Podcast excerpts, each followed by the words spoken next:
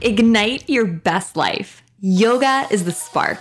Hello, my yoga obsessed friends. You are listening to the Yoga Hacks podcast with me, Brett Larkin.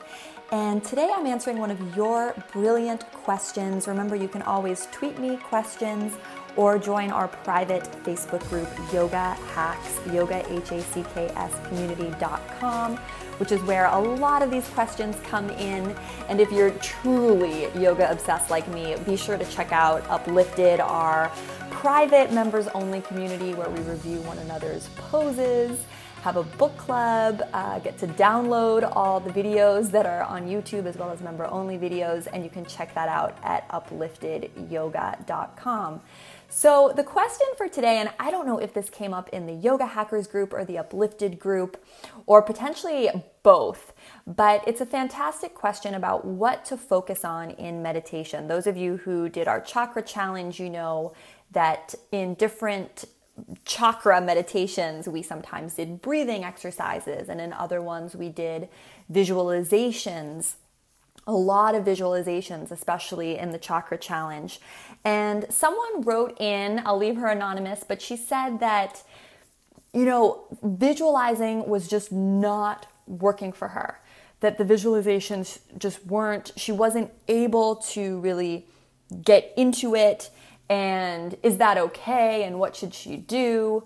Um, and just a lot of questions about visualization as a meditation technique as com- as compared to focusing on your breath as compared to both mantras like just saying something over and over again and mudras. And mudras are like the different positions you have your hands in. So this is such a rich question. And it couldn't be coming at a better time because, as many of you know, I'm hosting a Zen-tember meditation event inside Uplifted, which means that we are going to be, as a group, committing to, if you want to commit, uh, meditating from December 5th to December 25th. So it's 20 days of meditation at the time of year when we sort of need it the most, which is December, you know, when we're shopping and things are a little chaotic. So get more info on that at upliftedyoga.com.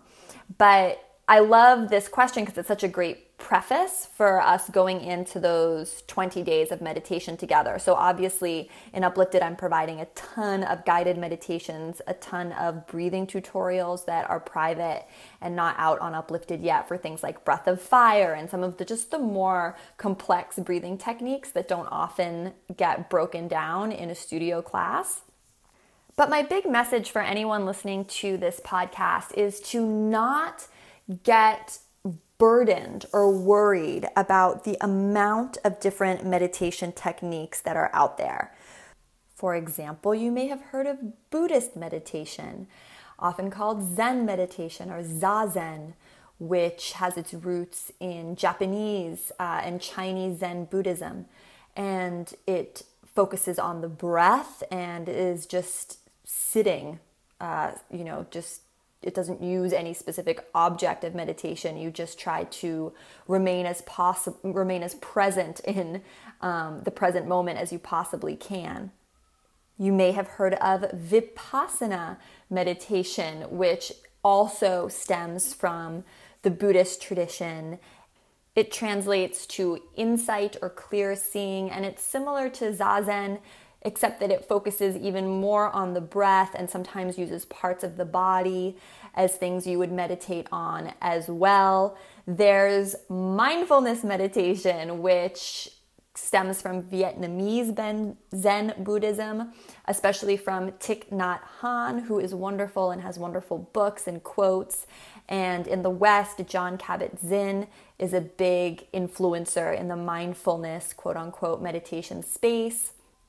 And you know, mindfulness meditation is just the practice of focusing on the present moment and just accepting what arises and using using non-judgment basically to pay attention to your sensations and your thoughts and your emotions as they arise. You may have also heard of metta meditation, loving kindness meditation. In this meditation, you are developing loving kindness towards yourself and then progressively developing it towards all other beings, yourself, a good friend, a difficult person. Um, there's mantra meditation, as I mentioned before. So that is a word or phrase that you're repeating for the purpose of focusing your mind. So it's not an affirmation or anything like that. It's literally just a tool where you might repeat Om over and over and over again, or Om Mani Padme Hum, or it's literally just a way to focus the mind onto something solid. And a lot of the times, these mantra meditations are combined with those mala beads you see, those necklaces that are now just like trendy to wear around, but you'd say the mantra and press a bead. So again, I don't like using the word like hypnosis, but it's a little bit like that idea that you're like training the mind just by thinking that same word over and over again. It's just a tool. Um, transcendental meditation is another big one and very popular with celebrities, and I've had some friends who've tried it. You can only learn transcendental meditation from a licensed instructor, and you are given a mantra and taught exactly what to do. And then there's just so many more kinds of meditations out there. There's a third eye focused meditation or the Ishta Diksha meditation, which I teach in my easy daily meditation practice on YouTube, which is sort of a combination of third eye meditation with a lot of grounding that I really like that was passed down to me through my teachers. A chakra meditation would be a meditation where you really focus on one of the seven en- energy centers in the body, one of the chakras, and each chakra also has a, a mantra. Um, lam, Vam, Ram, Yam, Hum, and Om um, and you could also visualize the chakra and focus on saying that sound either internally or aloud if you wanted to do a chakra specific meditation in that sense. Uh, there's also gazing meditations called uh, tratka. Hopefully, I'm saying it correctly, but that's where you, the kind of meditation where you'd be fixated on an external object, right? Looking at a candle or looking at a symbol like a yantra um, with your eyes open or just slightly closed to train your concentration and your power of visualization. Um, kundalini meditations, tons of Kundalini meditations, and those often involve Kundalini breathing techniques, you know, very strong ones that you do before settling down to meditate. Um, so honestly, the list goes on and on forever.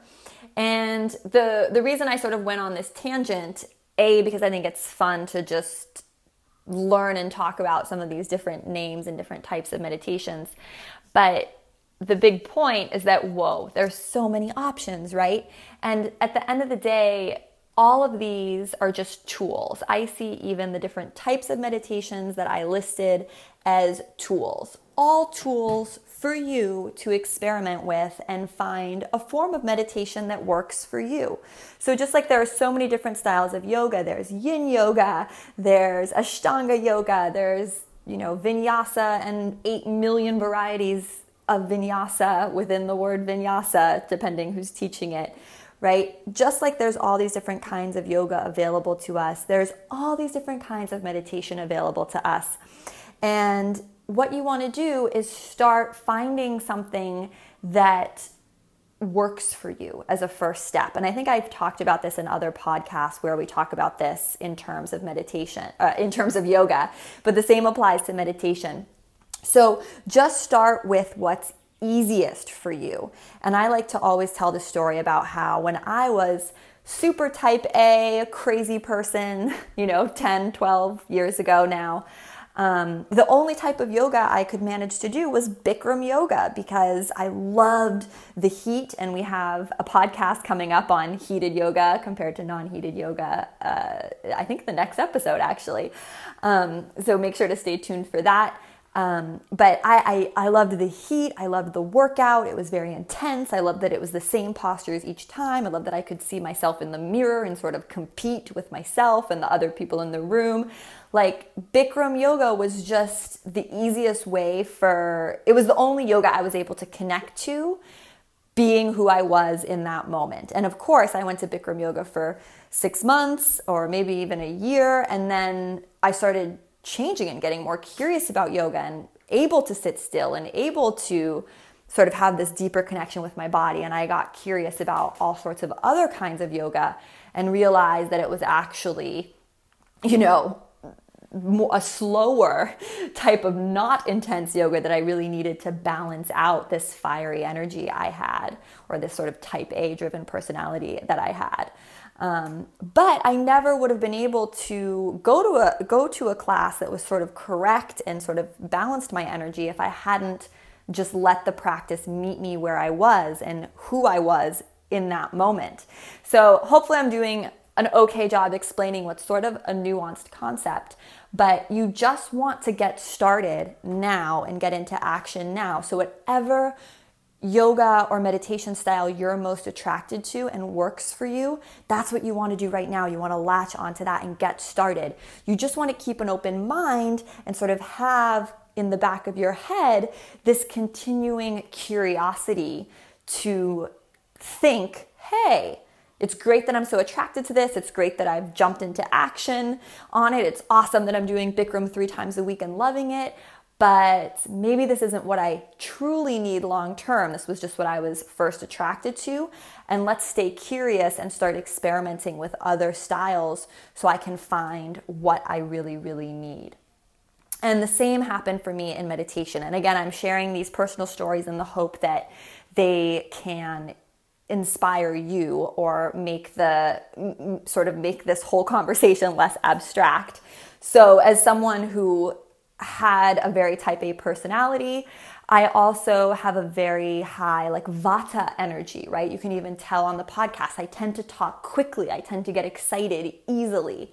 And vata is that quality of like airy, energetic um, energy. So for me, when I first started meditating, it was very easy for me to do like a third eye meditation where I'd sort of get high, quote unquote, very quickly.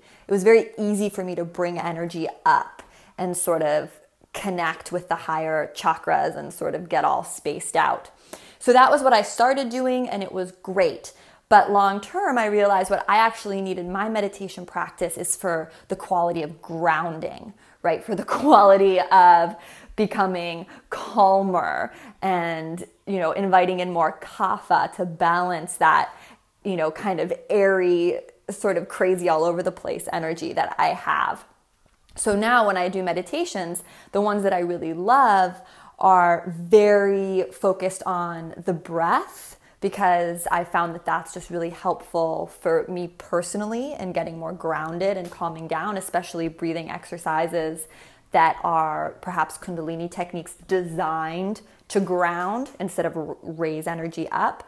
Or if I do a meditation that raises energy up, I spend a lot of extra time grounding because I know that that's what I need. So, this is a very long roundabout way to answer the question, the original question. And the original question was, you know, I'm having trouble with the visualizations in meditation. I'd prefer to focus on my breath. Or I'm sure some of you are the reverse, right? I find it really hard to focus on my breath, and I love the guided meditations that um, that I do or that you're listening to with someone else, where it's you know we're walking through a forest, and I'm I'm kind of painting a picture for you. And especially if you're going to do Zentember with me inside of Uplifted, which I would love for you to do, I outline and, and give in, in the plan that we have for the month varieties of meditations from ones where it's all about visualization to ones where it's just pure breathing techniques and some where we even focus on mantras. So it's really up to you as the the boss of your own life to sample all these techniques and be observant and see what's working for you and what isn't. Keeping a journal. I love to do yoga and journal and meditate as sort of a trio.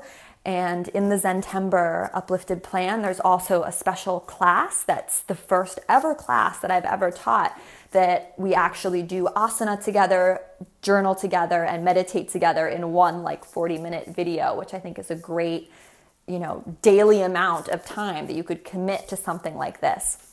But journaling is a great way to sort of observe how how uh, meditation went for you. How do you feel after? How do you think it affected your energy? Because the reality is we're all so different. We're all such unique snowflakes, right?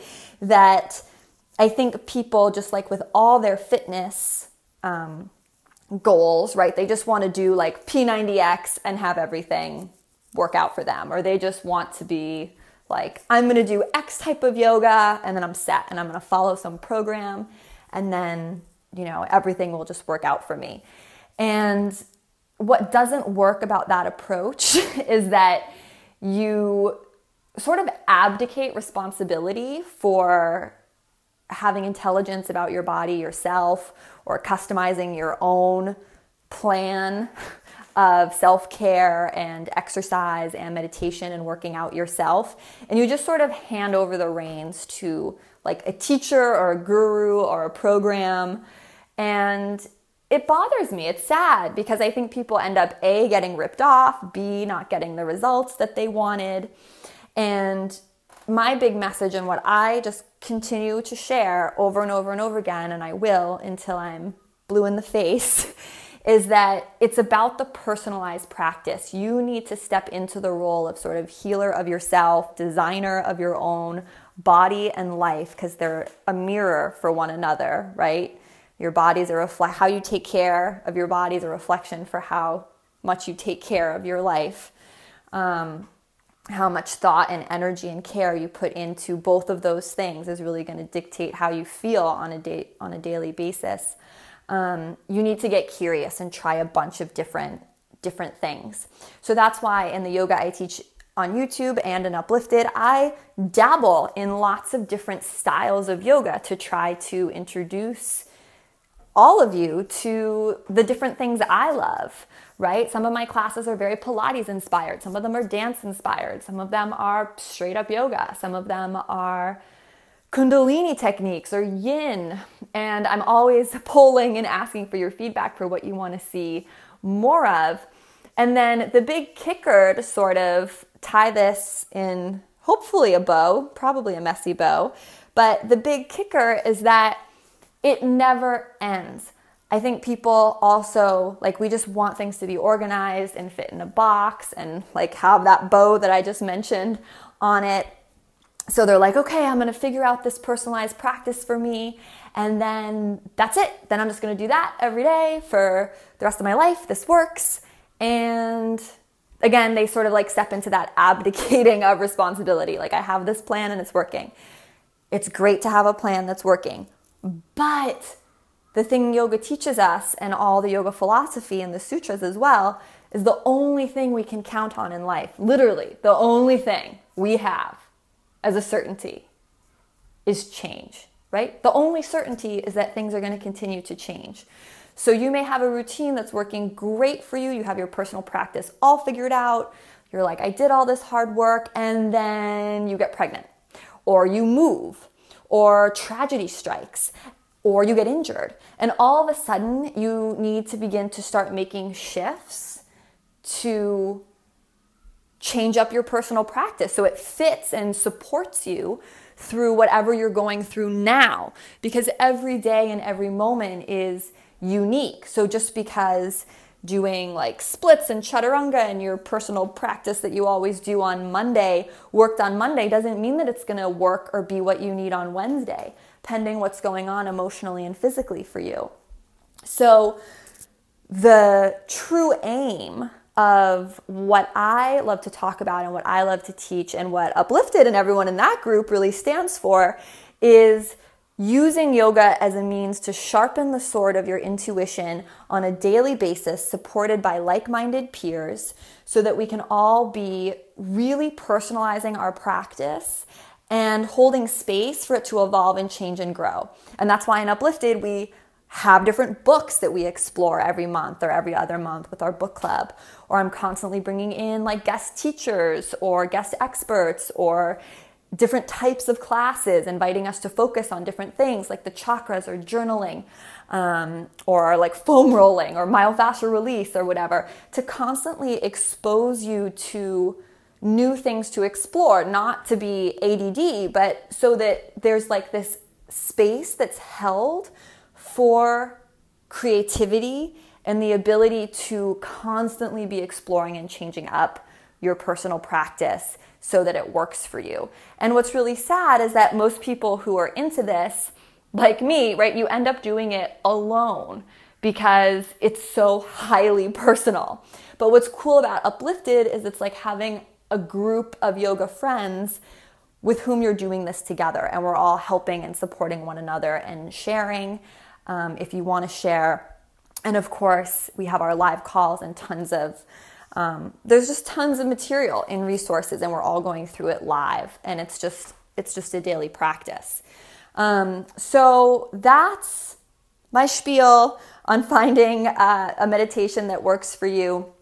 So, again, going back to the original question, if visualizations are what get you going and get you sitting still and excited to come to your meditation pillow and are working, do medit- do visualizations. If mantras are what make it work for you, do that. If alternate nostril breathing is what really gets you in the zone, do that and go with what works while keeping an open mind about whether it's just what you're attracted to or what whether it's really what you need to balance out your energy on a particular day and evolve from there. Remember, the practice is never static. It's constantly changing. There's constantly new things to explore and you just have to look at everything, all the noise because there's so much noise about different styles, different teachers, the internet is like a trap, right? Where it's like you could spend, I could have spent four days just researching this podcast about all the different types of meditation out there. But I chose not to do that because I wanted to just give you guys a quick overview and reinforce, reinforce the point that all of this, you know, theories and different schools are just tools. These are all just tools in your toolkit that you can play with and use or combine and to just really have a practice of trusting your own gut and your own intuition to help figure out something personal that works for you for a period of time and knowing that even that is going to continually evolve. That's the true yoga. Thank you so much for listening. I would love to hear your thoughts on this podcast in the private Facebook group Yoga H A C K S Yoga Hacks Community.com. Would love to jo- uh, have you join us inside Uplifted, upliftedyoga.com, and so much love from my heart to yours. Namaste. Always come to your mat.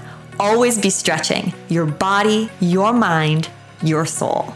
From my heart to yours, namaste.